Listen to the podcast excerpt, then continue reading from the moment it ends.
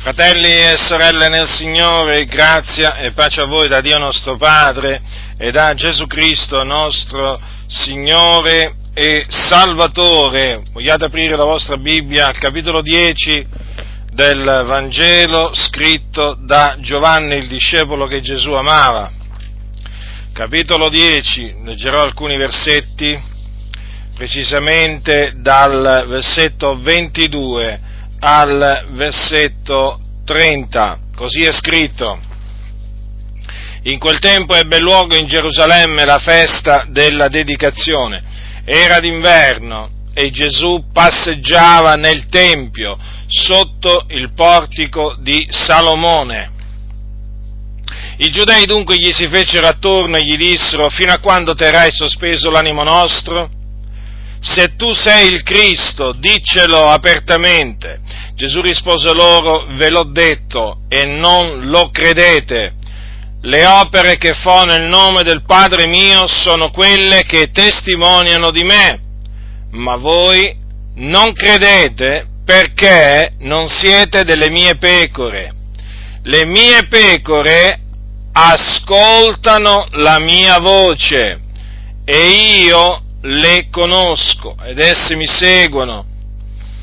E io do loro la vita eterna e non periranno mai e nessuno le rapirà dalla mia mano. Il Padre mio che me le ha date è più grande di tutti e nessuno può rapirle di mano il Padre. Io ed il Padre siamo uno. Dunque, un giorno avvenne questo episodio molto significativo nel Tempio e precisamente sotto il portico di Salomone. I giudei andarono attorno a Gesù e gli fecero questa domanda, fino a quando terrai sospeso l'animo nostro? Se tu sei il Cristo, diccelo apertamente. Gesù rispose loro, ve l'ho detto e non lo credete. Lo ripeto, Gesù disse loro, ve l'ho detto e non lo credete. Sapete, oggi ci sono molti, molti, eh, che sostengono che Gesù di Nazareth non affermò mai pubblicamente di essere il Cristo di Dio. Hanno veramente una sfrontatezza alcuni che veramente lascia, lascia veramente sbigottiti quanto sono sfrontati, arroganti, superbi, ignoranti, perché ignorano quello che sta scritto nella Sacra Scrittura. Quando invece Gesù ha detto queste parole, ve l'ho detto e non lo credete. Quindi Gesù lo aveva detto, che lui era il Cristo, ma i giudei non lo credevano, non volevano credere che lui era il Messia, cioè colui del quale Dio aveva parlato tramite i santi profeti, quindi tramite Isaia, Geremia, Ezechiele, Michea e così via. Non lo credevano che colui che vedevano operare davanti ai loro occhi, non, non, non volevano credere che fosse il Cristo di Dio o l'unto di Dio, perché la parola Cristo, che è l'equivalente appunto di Messia in ebraico, la parola Cristo viene dal, dall'italiano del greco Christos, la parola Cristo significa unto e dunque non volevano credere che Gesù era l'unto di Dio, nonostante Gesù lo dimostrasse, non solamente con le parole, ma anche con le opere, potenti opere, che lui compiva nel nome del Padre suo, quindi da parte dell'Iddio e Padre suo, per ordine dell'Iddio e Padre suo. Quelle opere testimoniavano di lui, che lui era il Messia. Quelle opere il Padre le compiva e tramite Gesù ed erano ed erano la testimonianza, la testimonianza di Dio, la testimonianza che Dio rendeva di Gesù, che appunto Gesù era l'unto di Dio. Ma quei giudei non lo credevano. Ma voi non credete. Vedete queste parole di Gesù? Ma voi non credete perché non siete delle mie pecore. Ma voi non credete. Più avanti, più avanti, Giovanni dice praticamente una cosa, una cosa simile e spiega perché non credevano. Infatti è scritto al capitolo 12 dal versetto 37 e sebbene avesse fatto tanti miracoli in loro presenza pure non credevano in lui affinché si adempisse la parola detta dal profeta Isaia, Signore, chi ha creduto a quel che ci è stato predicato e a chi è stato rivelato il braccio del Signore? Perciò non potevano credere per la ragione detta ancora da Isaia. Egli ha ceccato gli occhi loro e ha indurato i loro cuori affinché non veggano con gli occhi e non intendano col cuore e non si convertano e io non li sani. Dunque vedete, non credevano, anche qui Giovanni lo dice, che non credevano in Gesù, benché avessero visto Gesù operare tanti miracoli in loro presenza. E perché non credevano? Perché non potevano credere. Non potevano credere per la ragione detta da Isaia, perché Dio aveva accecato gli occhi loro, aveva indurato i loro cuori affinché non vedessero con i loro occhi, affinché non intendessero col cuore, affinché non si convertissero e quindi affinché non fossero sanati. Dunque, vedete, ci viene, ci viene data la, ehm, la, ragione e vorrei appunto che notaste questo. Furono indurati coloro che non erano le pecore del Signore. Infatti, vedete, Gesù disse, Gesù disse queste parole, voi non credete perché non siete delle mie pecore. Dunque non credevano perché non erano le pecore del Signore. E Giovanni dice che non credevano perché non potevano credere essendo stati indurati, accecati da Dio. E dunque questo è di fondamentale importanza per capire perché molti si rifiutano di credere ancora oggi che Gesù di Nazareth è il Messia, il Cristo di Dio, colui che Dio ha mandato nella pienezza dei tempi per salvare il mondo e quindi per morire sulla croce per i nostri peccati e risorgere il terzo giorno a cagione della nostra giustificazione. Vedete dunque, la scrittura è molto chiara a tale, a tale riguardo, perché appunto non credono perché, perché Dio ha ciecato gli occhi loro, ha indurato i loro cuori e quindi affinché non credano. Ecco, questa è la ragione per cui il Signore gli ha ciecato gli occhi eh, e gli ha indurato il cuore, affinché non credano affinché quindi non siano salvati. E tutto questo perché? Perché non sono, non sono tra le pecore del Signore. Lo ripeto, Gesù disse così, voi non credete perché non siete delle mie pecore. E dunque a questo punto dobbiamo naturalmente riflettere a coloro invece che hanno creduto e quindi a noi. Dobbiamo riflettere, dobbiamo riflettere su noi stessi perché abbiamo creduto nel Messia? Perché abbiamo creduto che Gesù è il Cristo di Dio? Perché abbiamo creduto che Gesù è morto sulla croce per i nostri peccati, che fu seppellito e che il terzo giorno risuscitò dai morti a cagione della nostra giustificazione e apparve a molti, facendosi vedere da loro con molte prove, eh, fino, che, fino al giorno appunto che non fu assunto in cielo alla destra di Dio? Perché noi abbiamo creduto in Lui, cioè nel nome del figliuolo di Dio?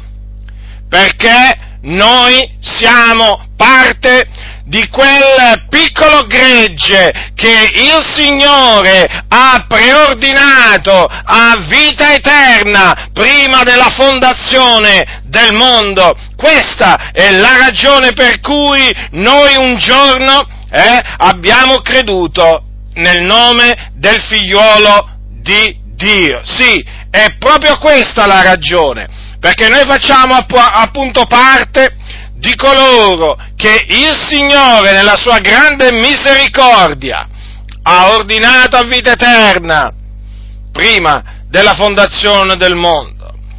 Siamo appunto siamo parte di quel numero di persone il cui nome è stato scritto nel libro della vita fin dalla fondazione del mondo.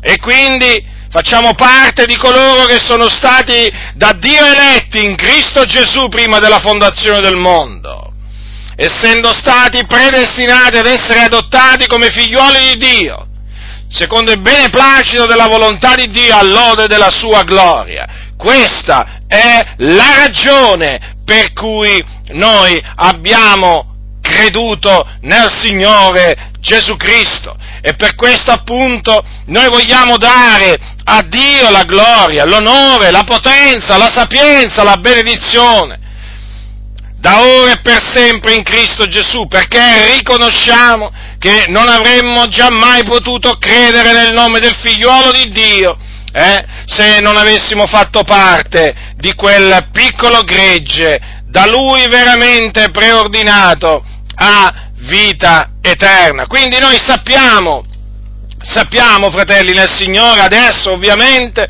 noi adesso sappiamo, sappiamo di essere tra, diciamo, tra le pecore del Signore, questo veramente ci riempie, ci riempie di grande gioia, di una grande gioia, di una gioia ineffabile e gloriosa, di cui appunto veramente noi sentiamo, sentiamo veramente gli effetti dentro, dentro di noi del continuo sentiamo questa gioia che ci dà appunto eh, il sapere di essere appunto le pecore del Signore. Ora, noi siamo gentili di nascita e facciamo parte di quell'altro vile di cui parlò Gesù. Attenzione, Gesù ha parlato praticamente di due ovili allora c'è l'ovile costituito dalla casa di Israele, quindi appunto costituito ehm, dagli ebrei di nascita, ma c'è anche naturalmente l'ovile eh, costituito dai gentili, dalle, dalle altre nazioni. E il Signore naturalmente questo piccolo gregge lo ha tratto, cioè il piccolo gregge del Signore è formato sia da ebrei di nascita che da gentili di nascita. Infatti un giorno cosa disse Gesù? Oh, disse così, ho, an- ho eh, anche delle altre pecore che non sono di questo vile, anche quelle io devo raccogliere ed esse ascolteranno la mia voce. E vi sarà un solo gregge, un solo pastore. Vedete, Gesù era venuto per salvare per le pecore perdute della casa di Israele, innanzitutto. E naturalmente eh, ci furono, dice, ci fu un, un, un numero di ebrei che appunto credettero nel Signore, eh, nel Signore Gesù, un, un, diciamo le pecore perdute della casa di Israele che tornarono, che tornarono al, eh, al, pastore. E vescovo delle anime nostre, così, così è chiamato. Ma il Signore, vedete, predisse anche che avrebbe raccolto anche delle pecore che non erano di quello vile. E noi appunto siamo quelle pecore noi appunto che abbiamo creduto di mezzo ai, ai gentili. Quindi, assieme a noi gentili che abbiamo creduto in Cristo, che Gesù è il Messia, assieme a quegli ebrei che hanno creduto che Gesù è il Messia, formiamo appunto questo piccolo gregge. Ed è un solo gregge, e c'ha un solo pastore questo gregge, un solo pastore, badate bene, non è che ha due pastori, cioè uno in terra eh, e uno in cielo. Voi sapete che la Chiesa, Cattolica, la Chiesa Cattolica Romana sostiene che l'uomo che è chiamato Vescovo di Roma è praticamente il pastore, il, praticamente il sommo pastore di tutta la Chiesa universale. Questa è una, è una menzogna, una delle tante menzogne, una delle tante eresie della Chiesa Cattolica Romana. Il gregge del Signore ha un solo pastore ed è Cristo Gesù, come ha anche un solo capo ed è sempre, ed è sempre Lui. Gesù Cristo, il figlio di Dio, colui che ha dato la sua vita per le pecore. Dunque, vedete cosa ha detto Gesù? Vi sarà un solo gregge, un solo pastore. Noi dunque siamo parte di questo gregge per la grazia di Dio e abbiamo come, come pastore, abbiamo come pastore Cristo Gesù, il figlio di Dio, fratelli nel Signore. Pensate un po' chi abbiamo come pastore.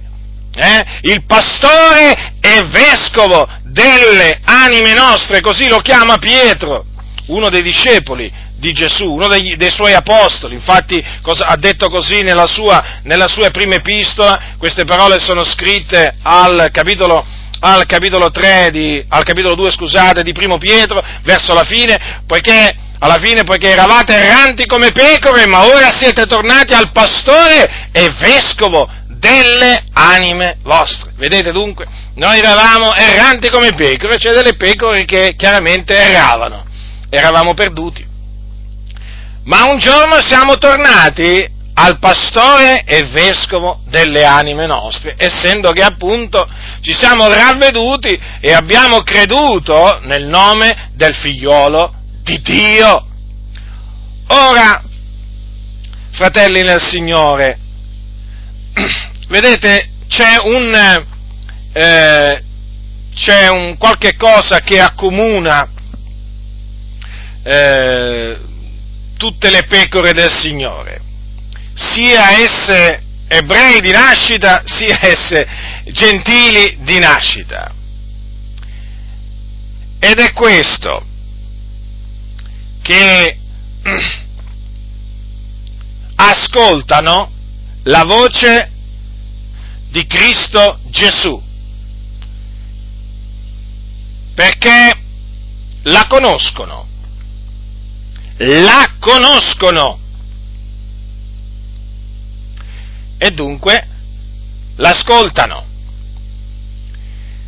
E io mi sono accorto, diciamo, nel corso, eh, diciamo, degli anni che tutti i credenti che ho conosciuto, in una maniera o nell'altra, confermano proprio queste parole di Gesù. E non potrebbe essere altrimenti, fratelli, perché la parola di Dio è verità.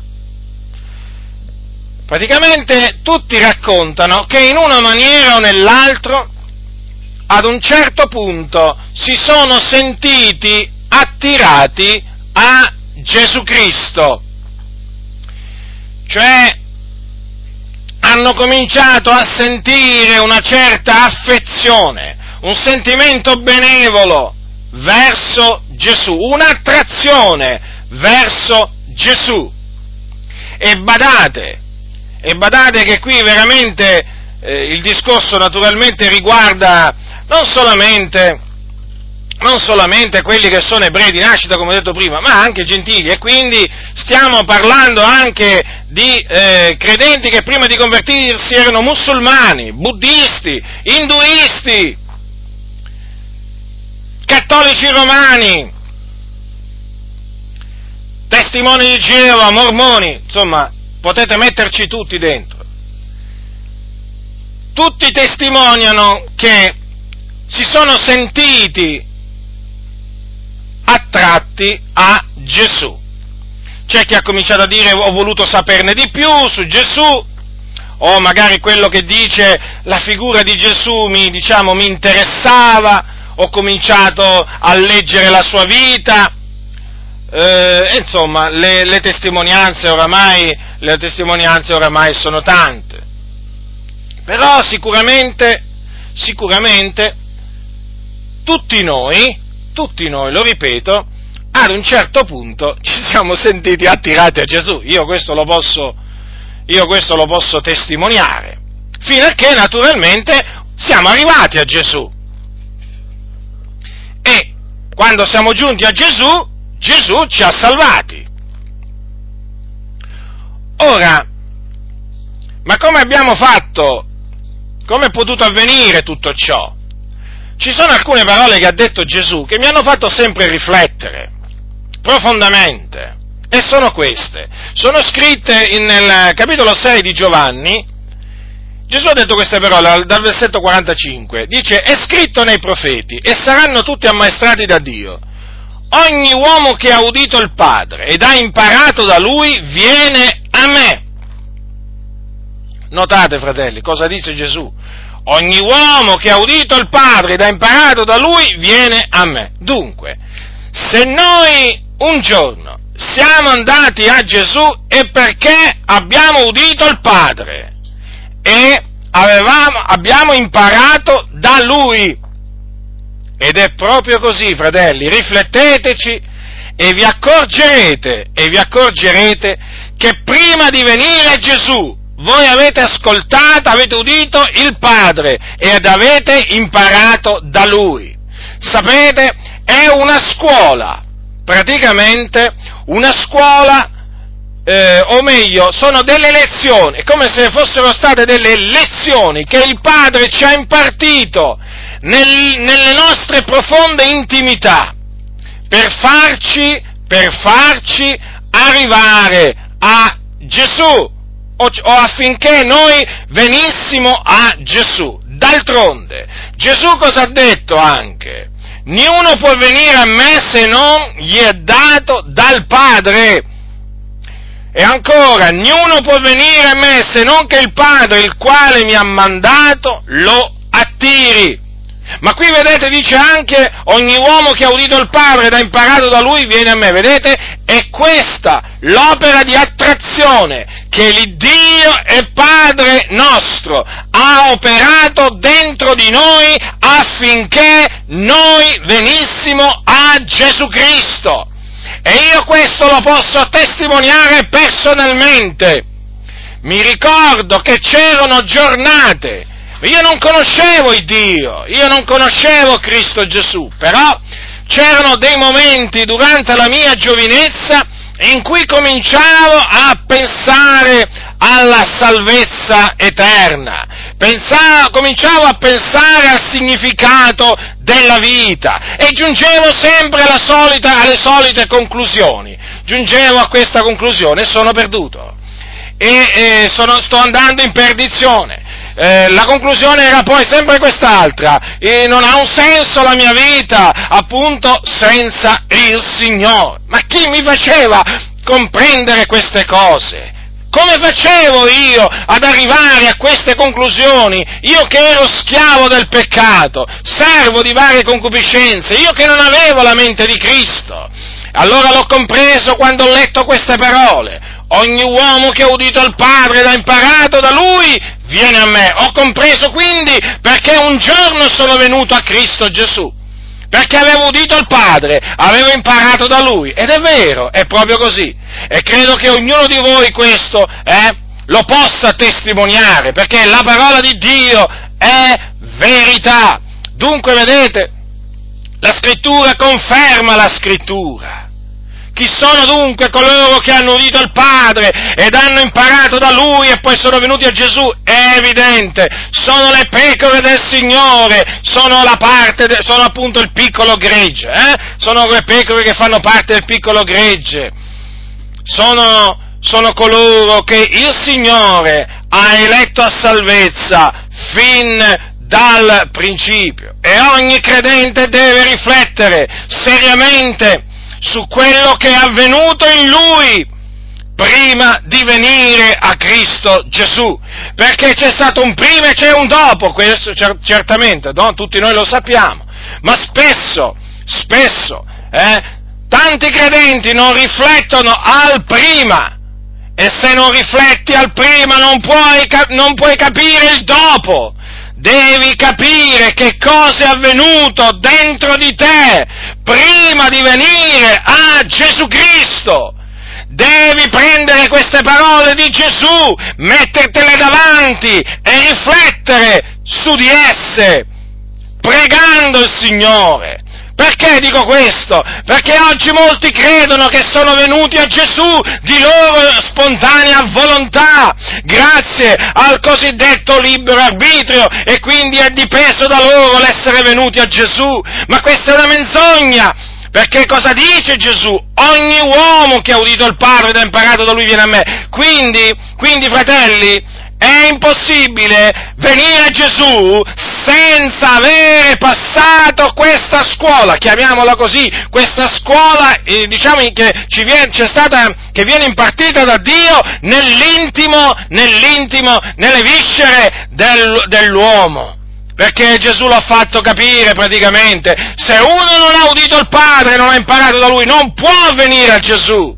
E dunque vedete alla fine, eh, e dunque il nostro essere andati a Gesù è dipeso da Dio, è dipeso da Dio. E questo lo voglio gridare, lo voglio riaffermare. Ogni qualvolta ne ho l'opportunità con forza, con ogni franchezza, perché se c'è una falsa dottrina che ha, prodotto, che ha prodotto dei danni enormi in mezzo alla Chiesa di Dio, è la falsa dottrina del libero arbitrio, perché praticamente attribuisce all'uomo la capacità di venire a Gesù senza avere udito il Padre e senza avere imparato da Lui. È quella falsa dottrina che dice che si può venire a Gesù senza essere attivati attirati dal Padre, perché poi in definitiva è questa, è questa la verità, la triste verità, la tragica realtà che noi veramente stiamo, stiamo vedendo. I fratelli non sanno, tanti fratelli non sanno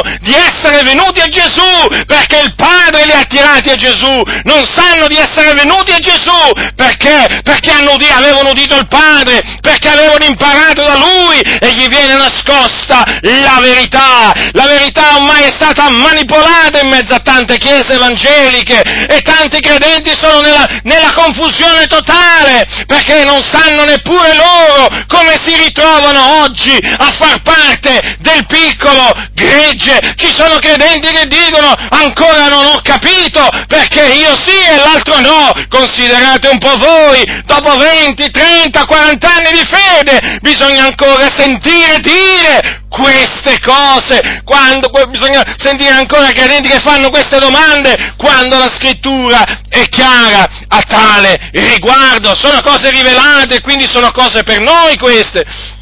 Non stiamo parlando delle cose occulte che appartengono all'Eterno, ma stiamo, stiamo, parlando delle cose rivelate, stiamo parlando del proponimento dell'elezione di Dio, eh, che tanti disprezzano e tanti ignorano, non sanno, non conoscono proponimento delle lezioni di Dio, che cos'è questa roba qua? Un'altra dottrina, una nuova dottrina? Qual è questa novità? Non, è, non, si tratta di una novità, non si tratta di una nuova dottrina, si tratta di una dottrina che è nella Bibbia e che i pastori ignoranti e corrotti non conoscono e se ne hanno sentito parlare la contorcono a loro piacimento, eh? perché sono orgogliosi, perché sono arroganti. E dunque, vedete, fratelli del Signore, e poi io rifletto sempre, ma se la Bibbia dice che non potevano credere per la ragione detta ancora da Isaia, io dico una cosa, eh? Ringrazio Dio che ho potuto credere. Non vi pare? Eh? Non vi pare che dovete ringraziare Dio eh, invece che perché avete potuto credere a differenza di quegli ebrei eh, che non poterono credere? Non pensate di dover ringraziare Dio perché Dio non vi ha accecato gli occhi e non ha indurato i vostri cuori, ma invece vi ha aperto gli occhi e vi ha aperto il cuore. Non dovreste semmai ringraziare Dio, eh, voi insensati che credete al libero arbitro, non dovreste ringraziare Dio perché Dio vi ha messo in grado di credere nel figliuolo di Dio e invece che andate a dire è dipeso da me, è dipeso da me, è dipeso da me. E Dio dov'è? Dio dov'è? C'è solo il tuo io, ma Dio dov'era? Dov'era quando tu brancolavi nel buio? Dov'eri tu quando eri una pecora errante? Fammelo capire, dov'era? Te lo dico io dov'era, eh? Parlava e tu l'ascoltavi, insegnava e tu imparavi da lui, eh? Poi un giorno sei venuto a Gesù e hai detto Signore ti ringrazio per avermi salvato. Il problema qual è? Che ti hanno cominciato a dire che era dipeso da te, che era dipeso da te, che era dipeso da te, eh? a tutte queste cose qui. E quindi tu non hai sentito il bisogno di andare a investigare le sacre scritture e hai creduto che era dipeso da te. E invece, e invece non era dipeso da te, era dipeso dal Padre, perché è il Padre che ti ha attirato a Gesù, è il Padre che ti ha fatto venire a Gesù. Quindi vorrei dire a quelli del libero arbitrio, riflettete, eh? Riflettete a queste parole, non potevano credere, eh? E poi pensate al fatto che invece voi avete potuto credere. E allora se avete potuto credere, a che cosa lo dovete? A che cosa lo dovete? Per quale ragione avete potuto credere? Perché Dio, eh, invece di indurare i vostri cuori, ha aperto i vostri cuori. Già, Dio ha aperto i vostri cuori, non siete voi che avete aperto i vostri cuori come se fosse dipeso da voi, no, no, è il Signore, infatti la scrittura dice che il Signore aprì il cuore a Lidia. Per renderla attenta alle cose dette da Paolo, vedete? Affinché Lidia prestasse attenzione alla voce di Dio, a Dio che parlava tramite l'Apostolo Paolo, perché Paolo trasmetteva la parola di Dio eh? ed era Cristo che parlava tramite l'Apostolo Paolo. E dunque, vedete, il Signore operò, operò in quella donna timorata di Dio affinché potesse credere e quindi le aprì il cuore. Mm? Voi sapete oggi che in molte chiese, eh, in molte chiese, eh, in molte chiese purtroppo viene detto che fu Lidia ad aprire il cuore al Signore. Sapete, queste sono le chiese che leggono la Bibbia all'incontrario. Sì, sì, sono quelle chiese che leggono la Bibbia all'incontrario. La Bibbia dice sì e loro leggono no. La Bibbia, la Bibbia dice bianco e loro dicono nero. La Bibbia dice nero e loro leggono bianco. È impressionante, ma ci stiamo accorgendo veramente che ormai è così. Pensate un po' voi, ci sono quelli che chiamano l'uomo vestito di bianco, cioè il cosiddetto vescovo di Roma. Eh? o vescovo della Chiesa universale, lo chiamano fratello in Cristo. Caro fratello in Cristo, gli scrivono. Ma, cioè, ma io dico, ma veramente? Io capisco, lui è vestito di bianco, ma è pieno di iniquità. Mm?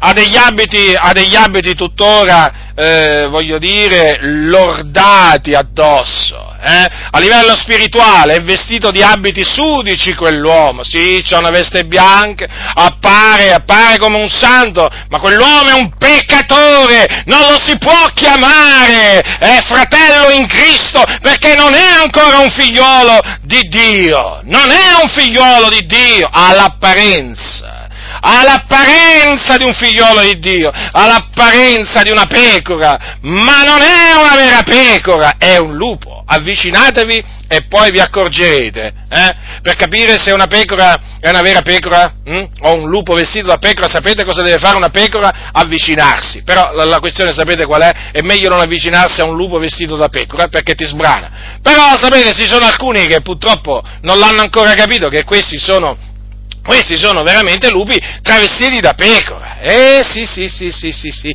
Imitano la voce della pecora. Eh? Eh sì.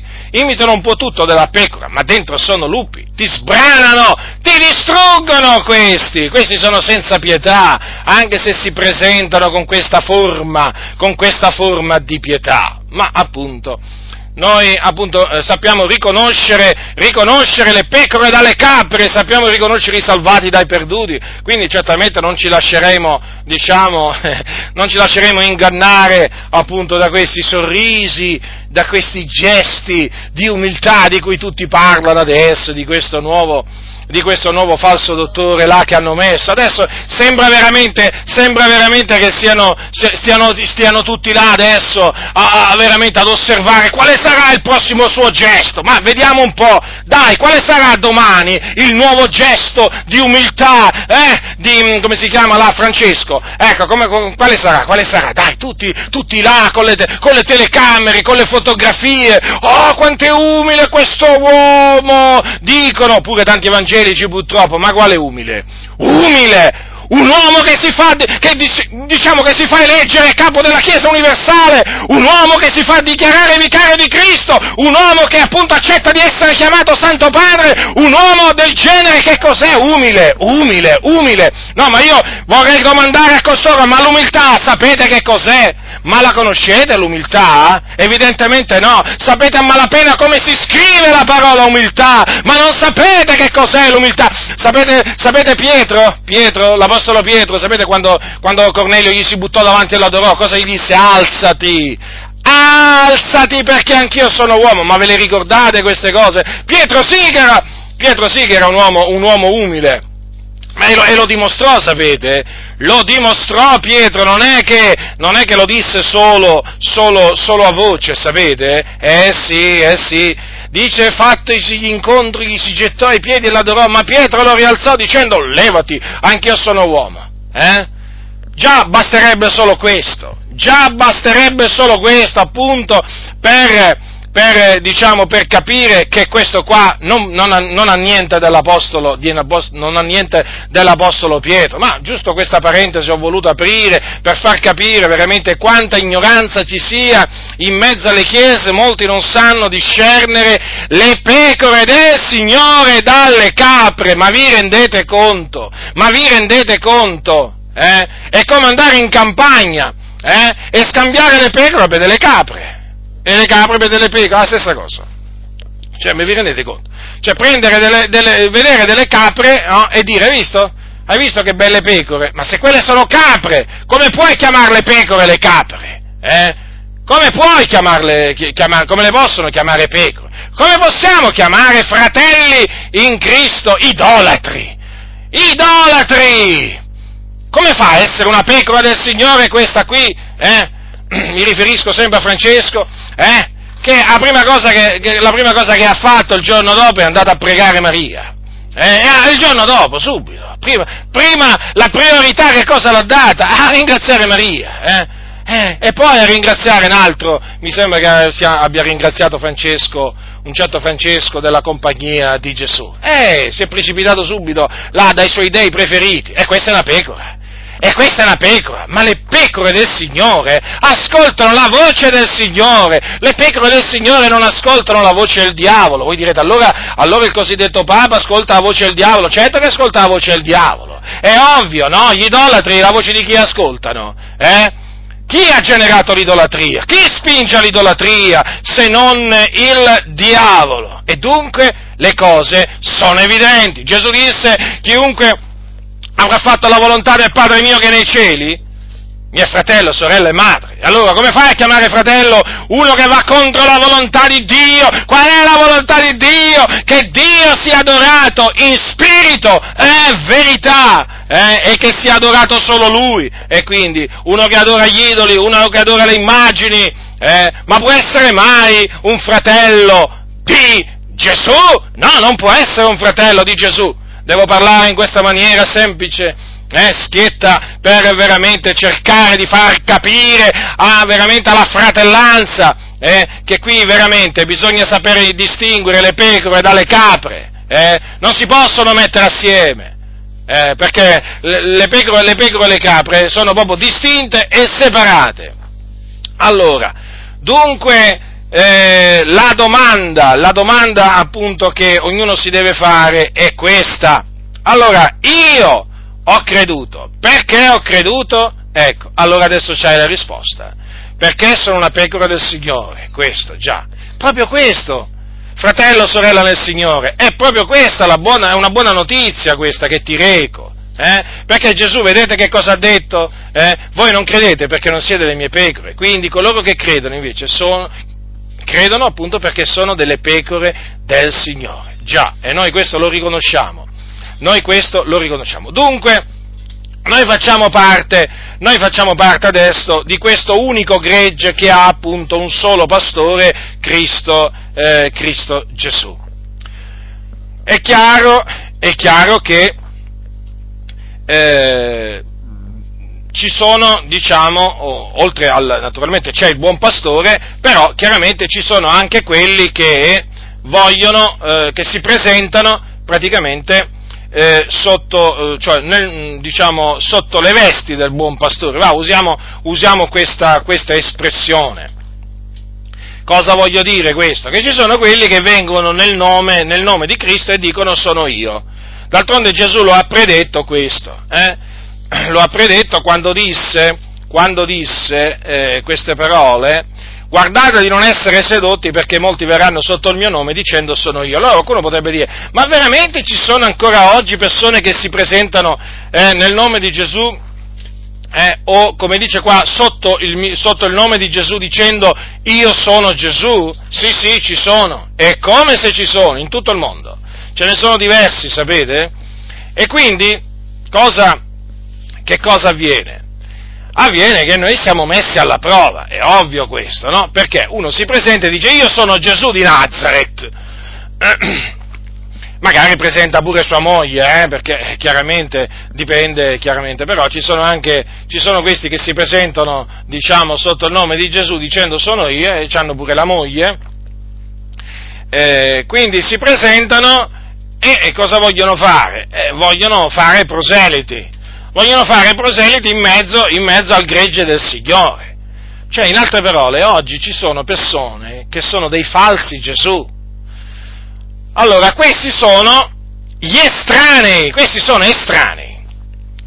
Parlano, chiamano, eh? Però le pecore del Signore non li ascoltano, perché dice così, un estraneo non lo seguiranno, anzi fuggiranno via da lui, perché non conoscono la voce degli estranei. Sì, sì, è proprio così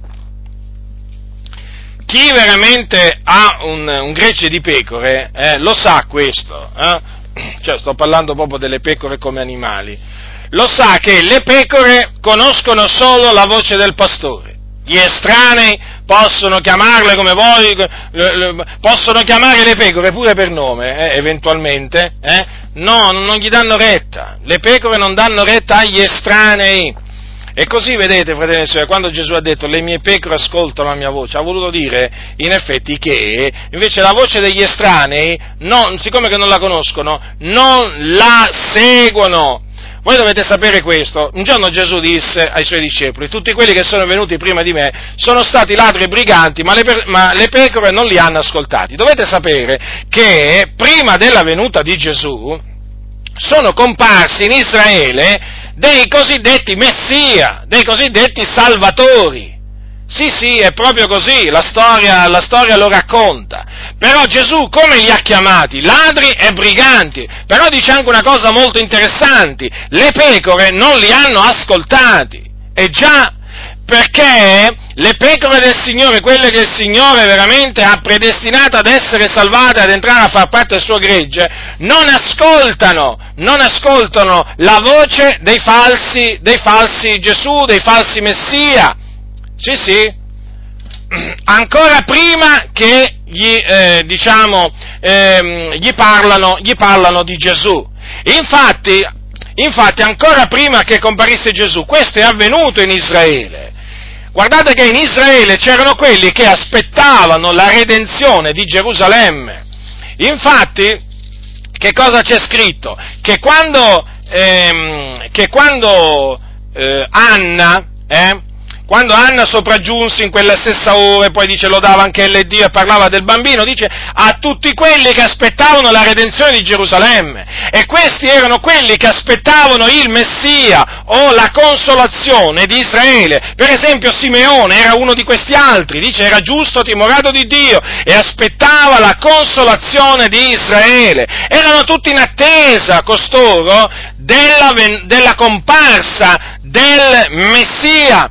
Eppure, eppure durante la loro vita in Israele comparvero questi ladri e briganti che si presentarono eh, con, con, l'abito del Salvatore, usiamo così, ma loro non li ascoltarono, perché appunto le pecore del Signore conoscono la voce, la voce del, del pastore e ubbidiscono solo a Lui. E tutto questo naturalmente voi direte, com'è possibile una cosa del genere prima ancora che uno senta parlare di Gesù?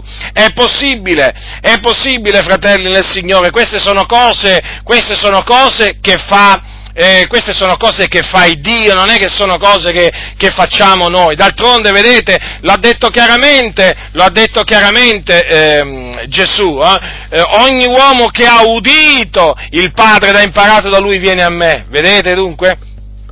E questo è importante perché, come è avvenuto prima, eh, così avverrà anche dopo. Perché? Perché le pecore del Signore, la voce, la voce di Dio, l'ascoltano, ubbidiscono alla voce, alla voce del Signore la riconoscono e fuggono dagli estranei. Oggi, naturalmente, noi che siamo convertiti, chiaramente, cosa vediamo? Vediamo che ci sono quelli che si presentano appunto eh, dicendo che io sono Gesù, eh? Perché questi impostori cosa sanno? Sanno che Gesù ha promesso di, venire, di ritornare.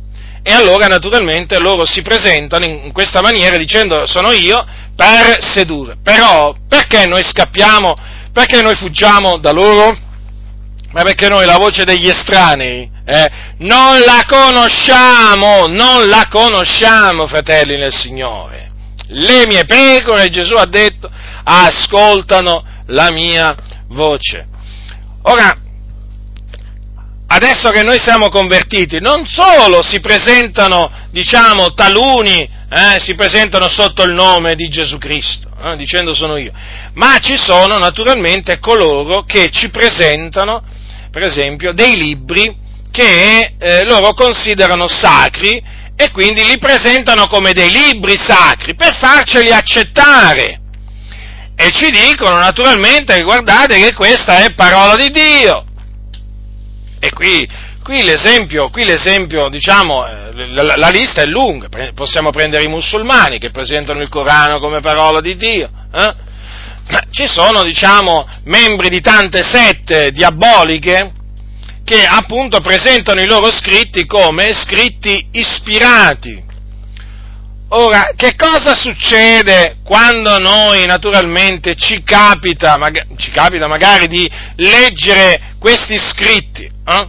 Chiaramente sentiamo subito un senso di repulsione, di rigetto. Perché? Perché riconosciamo che quei libri non sono ispirati da Dio, cioè eh, praticamente eh, non riconosciamo in quei libri la voce del Signore. Invece quando noi leggiamo la Bibbia, composta da 66 libri, vi ricordo ancora questo, eh, noi sentiamo, sentiamo la voce, la, la riconosciamo, la voce del Signore. Noi diciamo, questo è Dio che parla, questa è la parola di Dio. Come facciamo a dirlo per lo Spirito Santo? Appunto, che Dio ha mandato nei nostri cuori e che ci guida in ogni verità e quindi che ci attesta la verità e ci attesta che questa è la parola di Dio. Questi 66 libri, eh, che appunto denominati Bibbia, sono parola di Dio e quindi di essi ci dobbiamo pienamente fidare. Però quando appunto diciamo, sentiamo eh, il Corano, Bhagavad Gita, tutti questi, tutti questi libri, eh, chiaramente noi proprio sentiamo proprio un rigetto. Quando ho studiato per esempio il New Age, il, diciamo, il movimento del New Age, sapete che il New Age è un movimento esoterico occulto, chiaramente ho dovuto, eh, diciamo, studiare, ho, ho dovuto studiare, eh, leggere molti libri, eh, e chiaramente scritti da eh, eh, spiritisti, eh, maestri di yoga, chiamati guru, o yogi comunque, ma, di guru, sì, ho letto diversi libri di guru, dei cosiddetti guru indiani, e chiaramente questi eh, si presentano come mandati da Dio, come dei messaggeri mandati da Dio, eh, e presentano i loro libri, i loro, i loro, scritti come parola di Dio, come rivelazioni avute da Dio. Ma io vi posso assicurare che a leggere quei libri viene il vomito, viene un senso di... Eh, di, di, rigetto, eh, di, rigetto, terrificante. Io chiaramente li ho dovuti, li ho dovuti leggere per, per, confutare le eresie di costoro e quindi chiaramente qui, queste sono cose che ho, che ho, provato.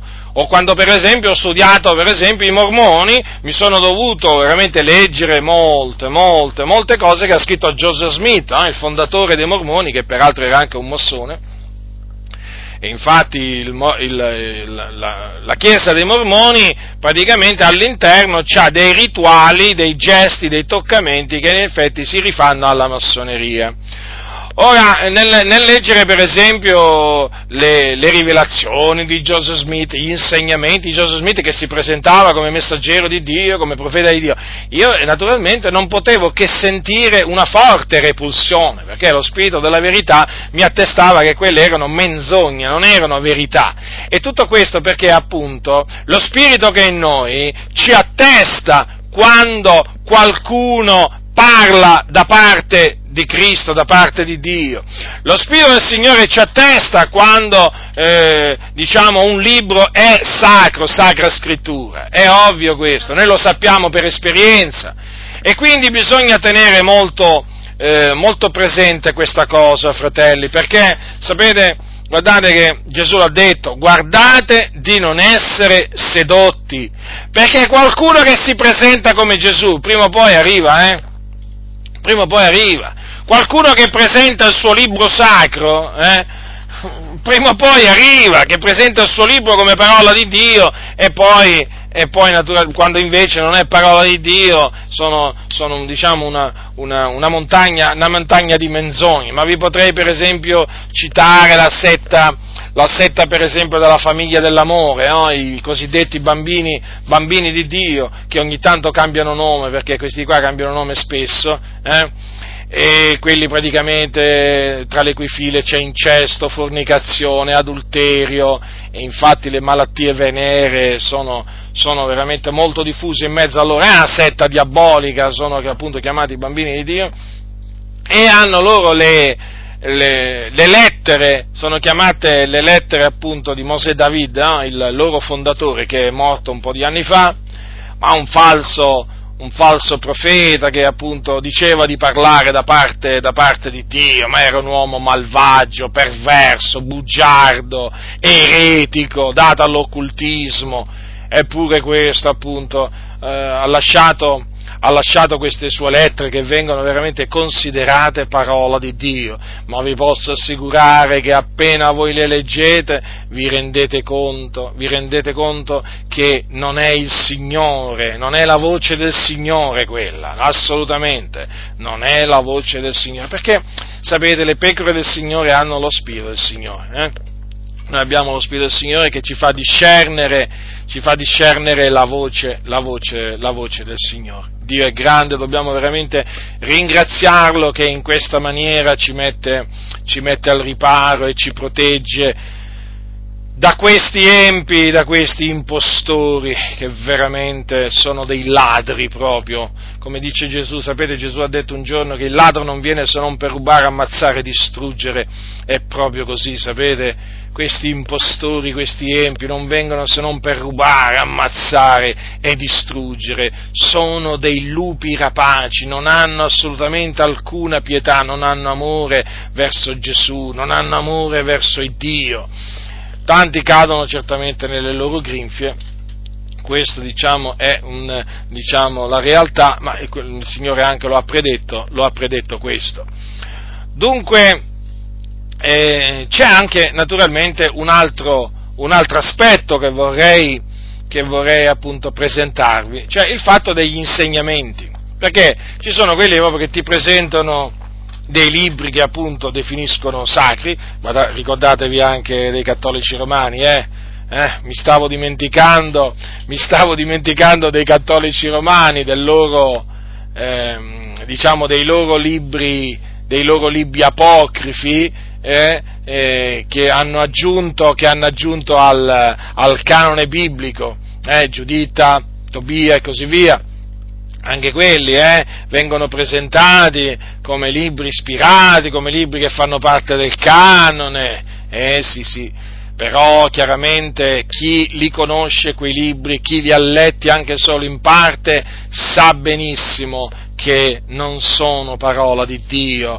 Eh, praticamente le pecore del Signore riconoscono immediatamente che si trovano davanti dei libri che appunto non sono parola di Dio. Certo, potranno pure contenere delle affermazioni giuste, delle notizie storiche attendibili, però vi posso assicurare che non sono parola di Dio e di fatti, e quindi quella non è la voce di Dio, e difatti ci sono delle contraddizioni, sono presenti delle favole, eh, poi ci sono anche delle, delle altre cose appunto che non sono, non sono, conformi alla parola di Dio. E difatti, e difatti i cattolici romani ci tengono a questi libri apocrifi, che appunto sono nell'Antico Testamento, eh, ci tengono perché servono loro per suffragare determinate, determinate false dottrine.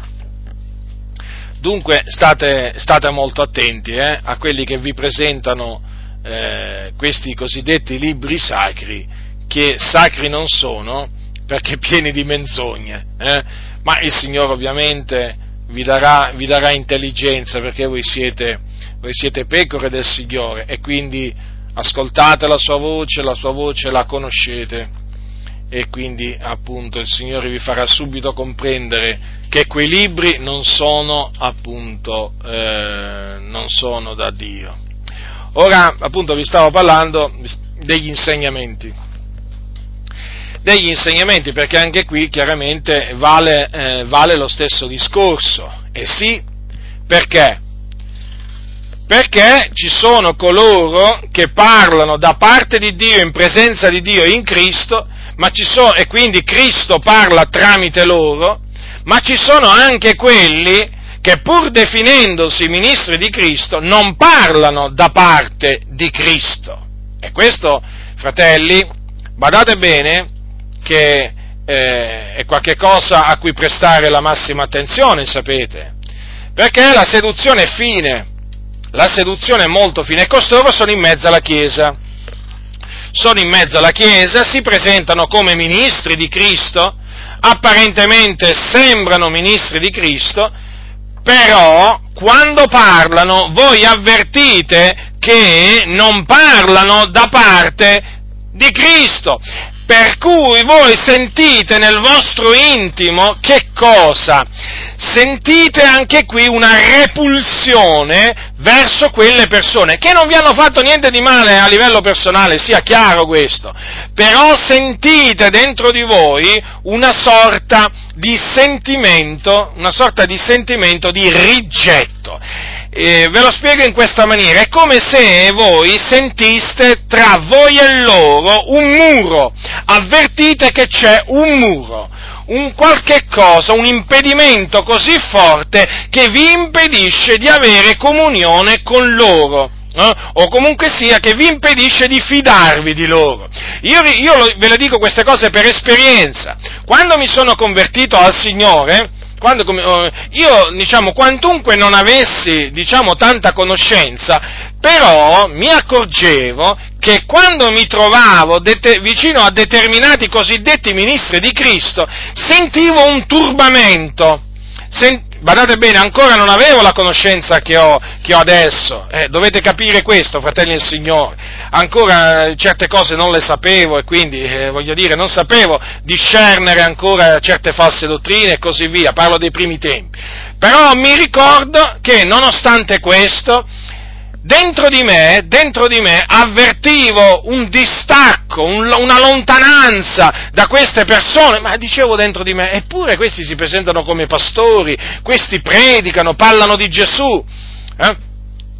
E che cosa ho compreso? Eh, naturalmente, eh, che cosa è successo? Che con il passare del tempo, aumentando la mia conoscenza, poi ho capito ho capito praticamente che era il Signore che mi metteva in guardia, che mi metteva in guardia da loro, perché non erano veri ministri di Cristo e quindi non parlavano da parte di Cristo, eh? perché? Perché praticamente sia con il loro esempio che con le loro parole trascinavano le anime a infrangere i comandamenti del Signore Gesù.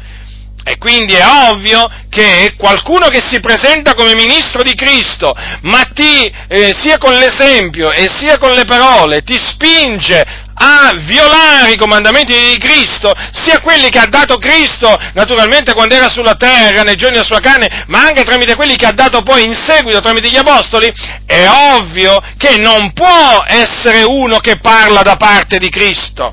E quindi quella non è la voce di Cristo eh, non è la voce di Cristo, è la voce di un estraneo. E quindi io col passare del tempo mi resi conto perché quel tur- quel turba- la ragione di quel turbamento, la ragione di quella sensazione di lontananza, eh, eh, diciamo, che sentivo vicino a queste persone, o quel, tur- quel, tur- senso di, eh, non di paura, ma comunque sia ehm, un sentimento un sentimento di eh, mancanza di fiducia in quelle persone. Ehm, eh, quando, quando, comparivano all'orizzonte queste persone mi sentivo subito turbato, quando parlavano ancora di più, ehm, quando raccontavano le loro barzellette, le loro battute, veramente dentro di me c'era anche lì un senso di disagio, ecco, mi sentivo a disagio vicino, vicino a questi cosiddetti ministri di Cristo mi sentivo a disagio e non riuscivo ancora a capire. Poi ve l'ho detto, con l'aiuto del Signore, col passare del tempo, ho capito. Eh, perché? Perché questi veramente esortavano veramente andare contro le parole di Cristo, questi si facevano beffe delle parole di Cristo. Ecco perché allora, dopo ho detto, ecco perché, vedi, non riuscivo a prestare attenzione a quello che mi dicevano, ecco perché non mi sentivo tranquillo vicino a loro, ecco perché mi sentivo turbato vicino a loro, ecco perché quando parlavano non mi rimaneva niente, non recepivo niente del loro messaggio, c'era qualche cosa di indecifrabile, di indecifrabile, e adesso ho capito Adesso ho capito, ringrazio Dio veramente che mi ha preservato da questi, da questi impostori, da questi uccellatori, veramente. Sono cose che avvengono, sono cose che avvengono nell'intimo, fratelli del Signore, ma arriva il momento, arriva il momento poi che tu comprendi, comprendi quello che prima non riuscivi a comprendere. Eppure era la voce del Signore, la voce del Signore ti avvertiva, mi avvertiva, eh? però il discorso è che non riusciva a capire come mai. Era la voce del Signore, certo, è il Signore che mi diceva stai attento, guardati da costui, non fidarti, eh? stai attento che cerca di ingannarti, di metterti nel sacco. Eh sì, è proprio così. E io proprio avvertivo, perché io volevo obbedire solo al Signore. Eh, io ero una pecora del Signore, sono una pecora del Signore, volevo obbedire solo al Signore. Io non è che volevo dare ascolto agli impostori. E allora ovviamente dentro di me chiaramente c'era, avveniva, avveniva tutto ciò. E difatti io, quantunque avessi poca conoscenza, però non li ascoltavo. Era più forte di me, non riuscivo ad ascoltarli, eh? non riuscivo a farmi persuadere da loro. Eh sì, perché dicevo, ma qui c'è qualche cosa, c'è qualche cosa di strano, ma di molto strano, veramente. Vedete, come dice la scrittura, le mie pecore ascoltano la mia voce. Vi stavo appunto dicendo, ma come fa uno, eh, diciamo, a, mm, eh, come si dice, a parlare da parte di Cristo quando i suoi insegnamenti vanno contro i comandamenti di Cristo? No? Spiegatemelo, fratelli. Eh? Evidentemente non possiamo metterci a seguire o avere comunione con persone che dicono di parlare da parte di Cristo e vanno contro i comandamenti di Cristo. Ma è inconcepibile, è inconcepibile, non è Cristo allora che parla. Eh, eh no, no, no, non è il sommo pastore, non è il pastore vescovo delle anime nostre che parla tramite questi, mh, hm, che vogliono che noi trasgrediamo i comandamenti di Cristo. Vi faccio, vi faccio alcuni esempi. Mh? Hm? Ma come posso credere che sia la voce di Cristo quella che mi dice entra, fa, entra nella politica? Eh? No, vorrei, vorrei fare questa domanda. Ma non è stato Gesù a dire il mio regno non è di questo mondo? Eh? Le ha dette lui queste parole. E Paolo, che parlava da parte di Cristo, non ha forse detto eh, che appunto eh, eh, lo ha detto, lo ha detto, ai, lo ha detto a, a, Timoteo? Eh, lo ha detto a Timoteo alla sua seconda, epist- eh, seconda epistola, quando gli ha detto, uno che va alla guerra non si, paccia, non si impaccia delle faccende della vita e ciò a fin di piacere a colui che l'ha arruolato. Ora ditemi una cosa, ma come fa? Com- come possiamo pensare che sia la voce di Cristo, la voce che ci dice a noi, pecore del Signore, mettetevi in politica, eh? per cercare di riformare il mondo, per cercare di risolvere i problemi dell'umanità, per mettervi a governare sulle nazioni. Ma ditemi una cosa, ma se non l'ha fatto Gesù, se Gesù non l'ha lasciato detto, se gli apostoli non l'hanno detto e non, non l'hanno lasciato detto. Ma mi volete spiegare di, di chi è questa voce? Non è la voce di Gesù, è una voce di estranei, di estranei. Come fa a essere la voce di Cristo? Eh? Quella voce che dice alle sorelle potete mettervi le minigonne, potete vestirvi come volete, eh? Spiegatemelo, come fa a essere la voce di Cristo questa? Non può essere la voce di Cristo, perché? Perché Cristo, tramite l'Apostolo Paolo, sapete che cosa ha detto? Ha detto queste parole. Io voglio dunque Similmente che le donne si adornino d'abito convenevole, con verecondia modeste, non di trecce d'oro, di perlo, di vesti sontuose, ma d'opere buone, come si dice a donne che fanno professione di pietà. Come non è la voce di Cristo quella che dice che la donna può mettersi a insegnare e fare la pastoressa. Eh? Perché? Perché Cristo ha detto tramite l'Apostolo Paolo la donna impari in silenzio con ogni sottomissione, poiché non permette alla donna di insegnare né di usare autorità sul marito, ma stia in silenzio. Vedete, questo giusto per farvi degli esempi esplicativi, per, appunto affinché comprendiate che cosa significa eh, che eh, fuggiranno via da lui, perché non conoscono la voce degli estranei. Vedete? Noi appunto perché non seguiamo costoro? Perché la voce che parla tramite costoro è una voce estranea, che noi non riconosciamo come la voce del pastore e vescovo delle anime nostre. Sappiamo ben riconoscere la voce del, del pastore. La voce, la voce, del sommo pastore praticamente eh, è una voce che conferma pienamente quello che sta scritto.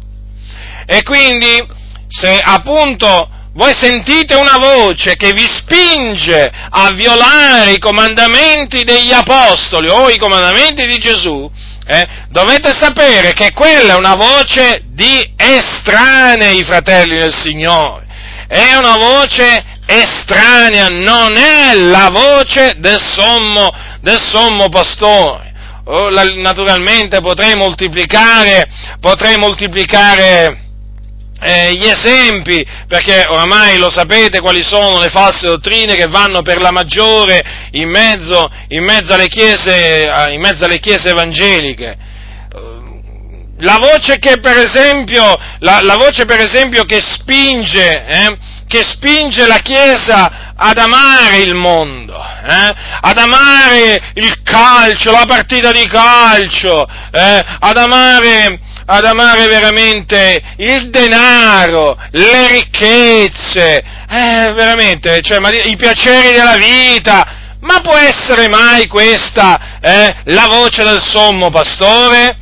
Che parla tramite costoro che si dicono ministri di Cristo. No, fratelli nel Signore, quella non è la voce di Cristo. Ancora una volta voglio ribadirlo, perché la voce di Cristo dice non amate il mondo, né le cose che sono nel mondo. Se uno ama il mondo, l'amore del Padre non è in lui. Queste sono parole di Giovanni e Giovanni le ha pronunziate da parte di Cristo Gesù. E quindi che cosa significa? Fratelli, riflettete, è un discorso molto semplice il mio, ma è necessario per mettervi in guardia, eh? in guardia dai tanti estranei che oggi in mezzo alla Chiesa vogliono far credere di parlare da parte di Cristo. Ma come si può accettare veramente che Cristo, che è la voce di Cristo che ti dice vatti a mettere in mutande al mare, eh? portati la Bibbia sotto il braccio e vatti a, vatti a mettere lì sotto, sotto, un ombrellone in mezzo alla gente nuda, vatti a denudare tutta la moglie, tutta la comunità intera, andate a divertirvi, eh? Ma ditemi un po', ma come si può, come si può accettare questa come la voce di Cristo? Questa non è la voce di Cristo, fratelli nel Signore, che parla. Noi riconosciamo la voce di Cristo. La voce di Cristo la riconosciamo nelle parole dell'Apostolo Paolo che dice questa è la volontà di Dio, che vi santificate, che vi asteniate dalla fornicazione, che ciascun di voi sappia possedere il proprio corpo in santità ed onore, non dandosi a passioni di concupiscenza come fanno i pagani, i quali non conoscono il Dio e che nessuno soverchi il fratello, né lo sfrutti negli affari, perché il Signore è un vendicatore in tutte queste cose, siccome anche vi abbiamo innanzi detto e protestato. Questa è la voce di Cristo. In queste parole riconosciamo la voce del pastore vescovo delle anime nostre, ma l'Apostolo Paolo era un vero ministro di Cristo, che parlava in Cristo. Cristo parlava nell'Apostolo Paolo. Ecco perché l'Apostolo Paolo, appunto, quando noi lo leggiamo, quando noi lo ascoltiamo, ci sentiamo in comunione con Lui, eh, o meglio, ci, ci, sentiamo in comunione con le Sue parole, perché sono parole di vita, parole giuste. Eh? Sentiamo veramente che Lui era, era un ministro, un ministro di Cristo, che ci annunciava le cose da parte, ci annuncia le cose da parte di Cristo, perché benché morto egli parla ancora.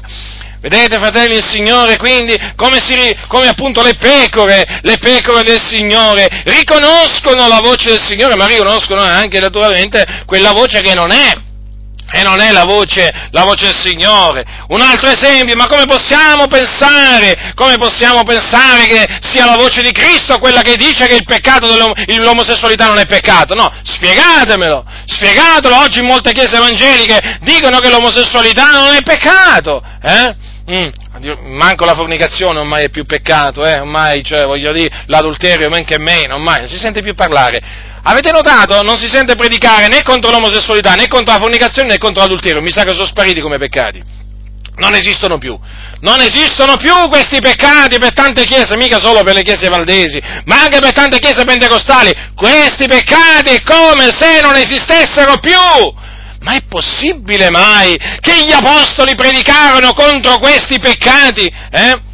E invece oggi, e invece oggi, quelli che, si dicono, quelli che si dicono ministri di Cristo non parlano contro questi peccati, o se parlano, parlano a favore di questi peccati addirittura perché allora è assicurato ormai nella maggior parte delle chiese evangeliche eh, no, la maggior parte, ancora no, la maggior parte, però per quanto riguarda l'omosessualità, già una buona parte delle chiese evangeliche, mi riferisco a chiese metodiste, battiste, eh, e valdesi, eh, praticamente l'omosessualità ormai è stata proprio tolta dai peccati, proprio, cioè, l'omosessualità è una scelta da rispettare eh, e così via, magari non condivisibile, dicono magari i pastori pentecostali, però va rispettata, alla fin fine poi è questo, è questo il discorso. Eh? Poi per quanto riguarda poi gli altri peccati, eh, fornicazione, adulterio, proprio ormai lì, proprio nelle chiese, nelle chiese metodiste, valdesi, battiste, ormai proprio come se non esistesse. Nelle chiese pentecostali invece, anche lì chiaramente per quanto riguarda l'omosessualità, sì, ancora qualcuno magari,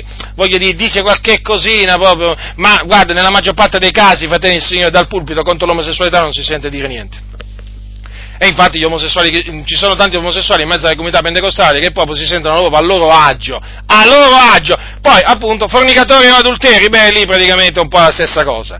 Perché praticamente il pastore sa che ci sono credenti che convivono e si amano, dicono, si amano, eh? Poi c'è quello, il divorziato, che vuole, si vuole sposare una divorziata, si amano pure quelli. E quindi danno il beneplacito e il placet pure alla, alla convivenza, all'adulterio, eh? Ora, ditemi una cosa, fratelli, ma com'è possibile che sia Cristo che parla in costoro, quando appunto questa voce incita alla disubbidienza dei comandamenti del Signore? Eh? Oh, è una voce che tollera il peccato, approva il peccato, giustifica il peccato. Può essere mai questa la voce del pastore vescovo delle anime nostre? No, fratelli, quella non è la voce del pastore vescovo delle anime nostre, quella è la voce del nemico.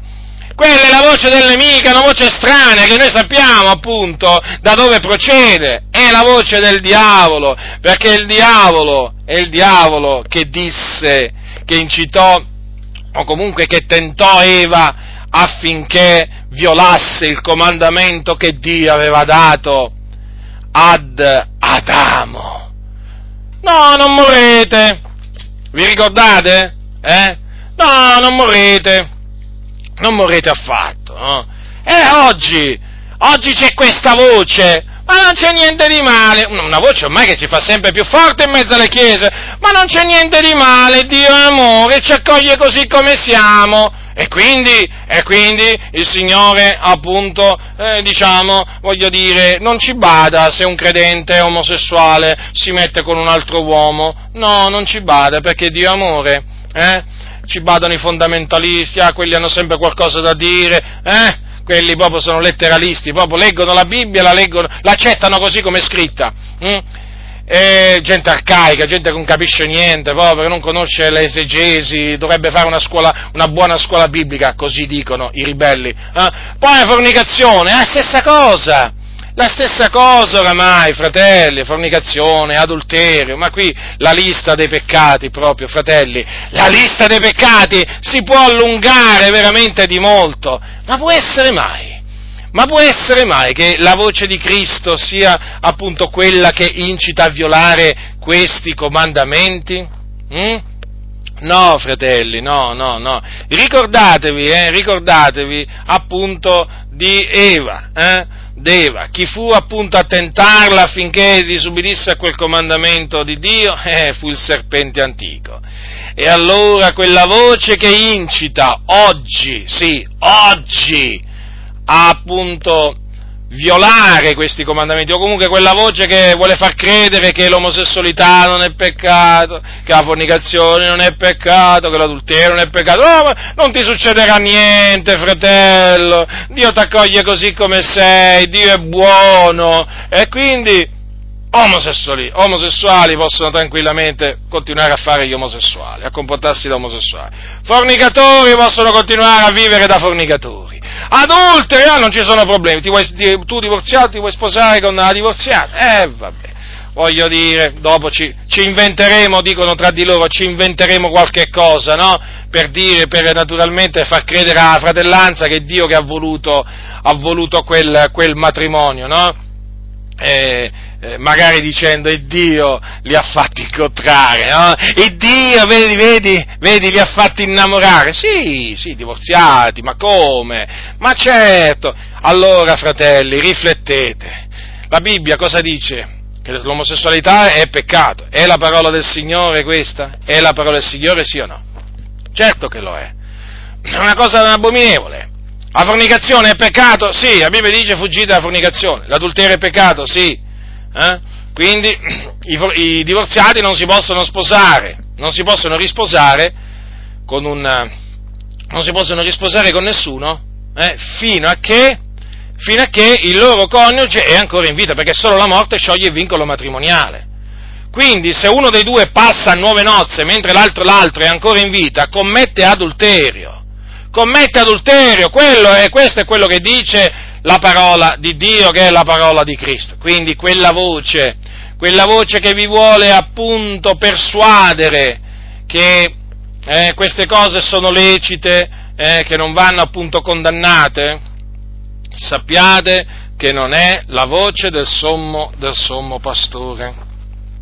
E difatti, ecco perché quando questi parlano in questa maniera, eh, appunto, non solo quando parlano in questa maniera, diciamo, favorevole all'omosessualità, alla fornicazione, all'adulterio, ma anche quando stanno in silenzio contro questi peccati. Ecco perché noi sentiamo, sentiamo veramente un disagio, sentiamo lo Spirito di Dio che è dentro di noi, che è contristato, conturbato. È proprio così, per questo, perché appunto eh, quella non è la voce quella non è la voce, la voce del, del, del, sommo, del, sommo, pastore. E questo lo possiamo dire naturalmente grazie allo Spirito del Signore che è dentro di noi e poi perché chiaramente ci rifacciamo a quello che dice la Sacra, la sacra Scrittura, fratelli.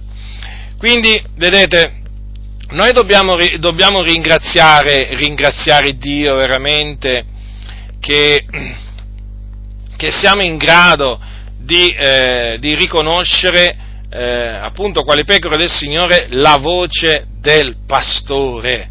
Dobbiamo veramente essere grati, fratelli nel Signore, perché questo è di fondamentale importanza, sapete, per non cadere, per non cadere vittima eh, dei falsi cristi, per non cadere vittima di, eh, falsi, eh, di falsi ministri, di Cristo, perché esistono i falsi ministri di Cristo. Ma riflettete, ma se esistono i veri ministri di Cristo, pensate voi che non esistono i falsi ministri di Cristo? Ma se Gesù ha detto sorgeranno falsi Cristi, vi ricordate queste parole? Alcune volte veramente eh, bisogna appunto ricordarsi pure di queste parole. Allora, sorgeranno falsi Cristi, Gesù lo ha detto, no? Allora, ma se es, eh, diciamo, esistono falsi Cristi, ma pensate voi che non esistono falsi ministri di Cristo? Ma certo che esistono anche falsi ministri di Cristo, e invece pare che non esistono più, no? per alcuni, perché? Perché praticamente voi non sentite parlare contro i falsi ministri di Cristo. Eh? avete notato che è come se esistessero nelle chiese, è come se esistessero solo veri ministri di Cristo. Eh? Eh? Non esistono falsi ministri di Cristo. Eppure, eppure notate, bene, notate bene che Gesù ci ha messo in guardia dei falsi profeti che verranno a voi investi da pecore, ma ha detto sono lupi rapaci. Quindi se vengono a noi vuol dire che esistono. No? E chiaramente un falso profeta non è che viene a te e ti dice, sai, sono un falso profeta. No, si presenta come un profeta stabilito da Dio. Eh? Sei tu che poi lo devi riconoscere. Ma poi voglio dire una cosa, l'Apostolo Pietro ha detto, vi saranno in mezzo a voi falsi dottori. Ma dico io, ma a chi si rivolgeva qua? Ma sorsero anche falsi profeti fra il popolo, come ci saranno anche fra voi falsi dottori che introdurranno di soppiatti eresia di perdizione, rinnegando il Signore che li ha riscattati e si trarranno addosso subito a rovina. Ma dico una cosa, ma quando dice eh, ci saranno anche fra voi, ma questi voi chi sono? Chi sono? Ma non sono i santi, non sono le pecore del Signore, non sono gli eletti. Ma se ha detto Pietro quindi che ci saranno tra noi anche, anche, tra noi falsi dottori, noi ci dobbiamo credere. E allora sono in mezzo alla Chiesa i falsi dottori, e i falsi dottori sono falsi ministri, falsi ministri di Cristo. Nella Chiesa di Corinto non c'erano, non c'erano forse falsi apostoli? Eh? Sì, sì, nella Chiesa di Corinto, la Chiesa praticamente ehm, che era stata fondata dall'apostolo, dall'apostolo Paolo, si insinuarono, si insinuarono falsi apostoli. Eh? Ascoltate cosa ha detto l'Apostolo Paolo, codesti tali sono dei falsi apostoli, degli operai fraudolenti, che si travestono da apostoli di Cristo. E non c'è da meravigliarsene, perché anche Satana si traveste da angelo di luce, non è dunque granché se anche i suoi ministri si travestano da ministri di giustizia, la fine loro sarà secondo le loro opere. Vedete dunque, in base a queste parole, è evidente che in mezzo alle chiese, in mezzo alle chiese esistono dei falsi ministri di Cristo, che sono praticamente ministri del diavolo. Mm? Sono ministri del diavolo. E d'altronde questi si travestono, capite? Questi qua sono ministri del diavolo che si travestono da ministri di Cristo, quindi hanno un, questa diciamo, facciata che sembra quella di un ministro di Cristo, ma sono figli, questi qua sono ministri del diavolo, non, non, vi lasciate, non vi lasciate ingannare.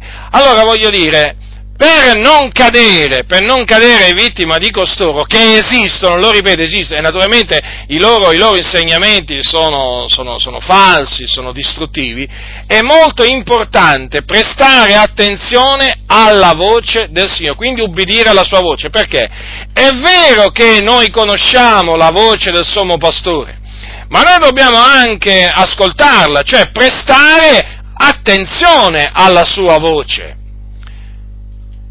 Come dice la Sacra Scrittura, oggi se udite la sua voce non indurate i vostri cuori, quindi se il Signore ti parla, il Signore ti sta parlando e ti sta mettendo in guardia da quel falso ministro, tu devi ascoltare il Signore, il sommo pastore, è la sua voce inconfondibile, non la puoi scambiare per un'altra voce, ti sta mettendo in guardia, ascoltalo, ubbidisci a lui, ti troverai bene sommamente bene. È come, è, è, ma dico io, c'è qualcuno che ha ascoltato la voce del Signore, ha abitato la sua voce e se ne è trovato male? Eh? Ah certo, avrai la persecuzione degli uomini, eh?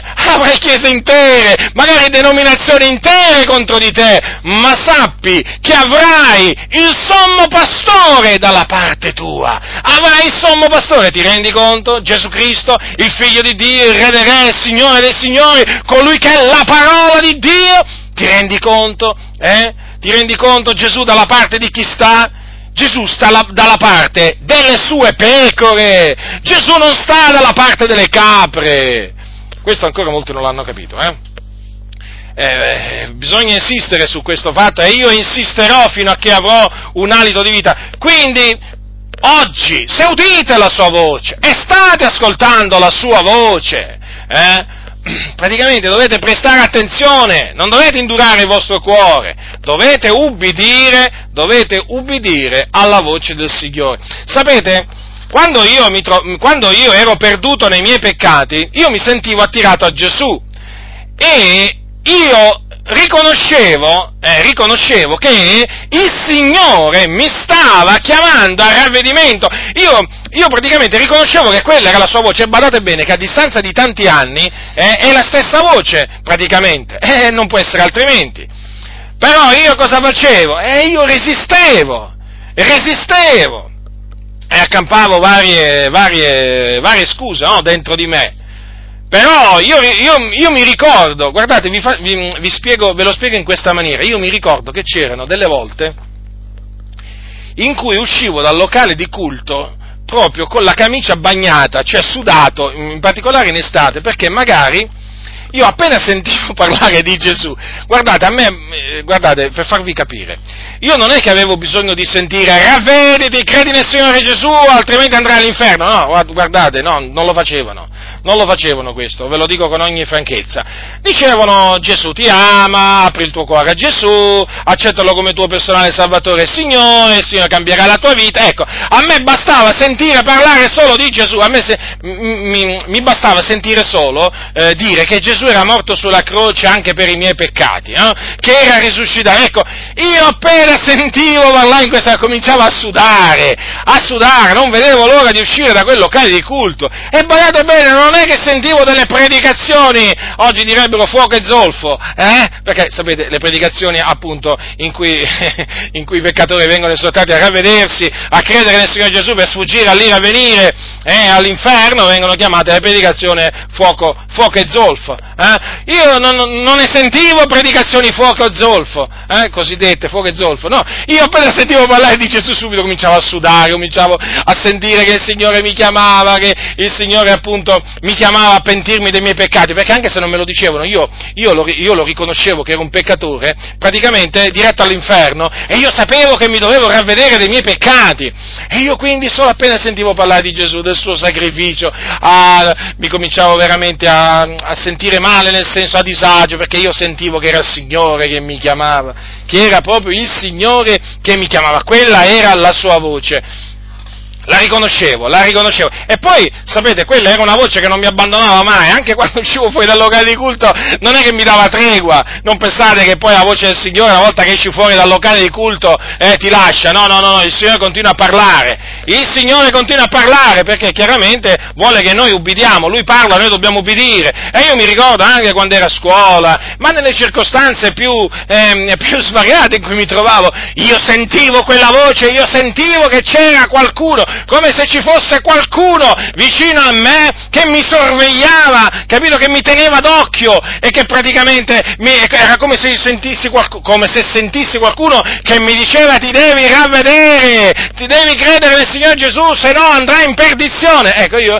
io praticamente eh, ero, ero, diciamo così, perseguitato da quella voce, usiamo questa espressione, eh? ero inseguito, va, forse è meglio, ero, quella voce mi inseguiva da tutte le parti, di notte di giorno, eh, quando giocavo a pallacanestro, quando giocavo a pallacanestro per esempio, quando ero con gli amici a scuola, eh, eh, insomma, eh, era, era la voce del Signore, riconosco veramente, poi chiaramente quando mi sono convertito, allora veramente che ho ubbidito, ubbidito praticamente, ubbidito alla voce del Signore, perché il Signore mi comandava di ravvedermi e io poi è arrivato il giorno che mi sono ravveduto, no? per la sua grazia allora, allora, veramente mi sono sentito riconciliato con Dio, in, in pace con Dio, perdonato perché io mentre, mentre, veramente ascoltavo la voce del Signore, però mi ribellavo a quella voce, veramente mi sentivo infelice, un miserabile, mi sentivo pieno di peccato, indegno, mi sentivo proprio condannato all'inferno, già con un piede all'inferno io mi vedevo, la notte avevo degli incubi,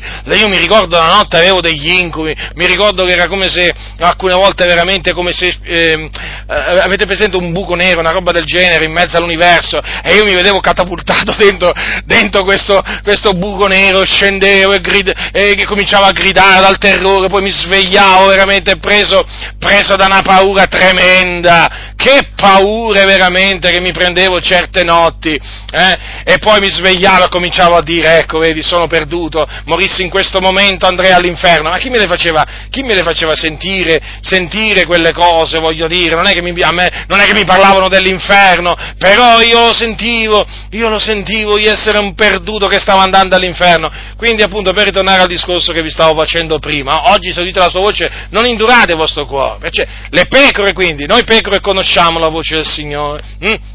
la riusciamo a discernere, però dobbiamo obbedire anche alla voce del Signore, eh? Eh, perché non è che uno dice, eh sì, quella è la voce del Signore, sì, ma la voce del Signore devi obbedire, eh, devi obbedire, perché se il Signore ti comanda di fare una cosa, la devi fare. Eh, non è che il Signore, voglio dire, non è un consiglio il comandamento suo, sai, è un comandamento. Il re dei re parla, tu devi obbedire, tu devi obbedire. Parlo naturalmente, parlo naturalmente adesso alle pecore del Signore, quelle che sono pecore del Signore, chiaramente che vedono che sono scritte determinate cose, e ancora magari non vogliono, non vogliono, farle. Quella è la voce di Cristo, fratelli e sorelle. E quindi, e quindi a, quella voce, a quella voce bisogna ubbidire, bisogna ubbidire. Eh, quando io ho fatto il militare mi ricordo che quando parlava il generale, anche quando parlava il capitano, ma che anche quando parlava un sottotenente, anche quando parlava veramente uno che era semplicemente un grado superiore al mio, bisognava dire signor sì, non è che potevi andare lì a, a, a dire no, non mi va di fare questa cosa qua, come non ti va? Eh, passavi guai, veramente, se, se, cominciavi a rispondere a un superiore non mi va, che non mi va? Devi fare quella cosa, quello è un esercito, eh? quello è un esercito, sei, sei, sei, sei, diciamo in quel momento lì chiaramente sei parte dell'esercito, anche se era, diciamo, praticamente, anche se era un militare di leva, e quindi, voglio dire, al, al militare, eh, voglio dire, impari a obbedire ai superiori. Allora, nella Chiesa di Dio esiste appunto il, il sommo pastore, eh? esiste il re dei re, il Signore del Signore, che è il capo della Chiesa. Eh? Noi la voce sua la riconosciamo, eh? perché nessuno può dire che non la riconosce, nessuna pecora del Signore può dire no, io non la riconosco la voce del Signore, no? La voce del Signore la riconoscono, la riconoscono tutti, tutte quelle che sono pecore del Signore.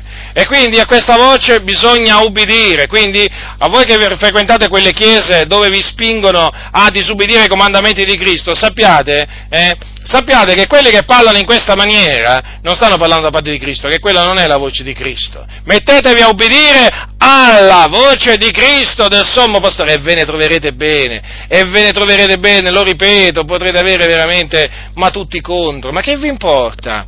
Ma che vi importa? Tanto, voglio dire, il Signore è dalla vostra parte, il Signore è con voi, voi siete pecore del Signore, Lui vi ha eletto a salvezza fin dal principio, Lui vi ha preservato fino a questo giorno. E Lui vi continuerà a preservare, vi ha guidati sino a questo giorno e vi continuerà a guidare. Ricordatevi che siete nelle mani del Signore. Ricordatevelo questo, ricordatevelo questo. Infatti vedete che Gesù, cosa ha detto Gesù? ha detto, dice così, il Padre mio che me l'ha dato è più grande di tutti e nessuno può rapirle di mano al Padre. Ma vi rendete conto, voi pecore del Signore, noi pecore del Signore, siamo in mano al Padre, eh? Che è il creatore dell'universo. Ma vi rendete conto in mano di chi siamo? E quindi avremo paura noi degli uomini che non parlano da parte di Cristo? Eh? Così non sia sono loro che devono avere paura di noi, non noi di loro. Quindi, chi ha orecchi da udire, oda, la grazia del Signore nostro Gesù Cristo sia con tutti coloro che lo amano con purità incorrotta.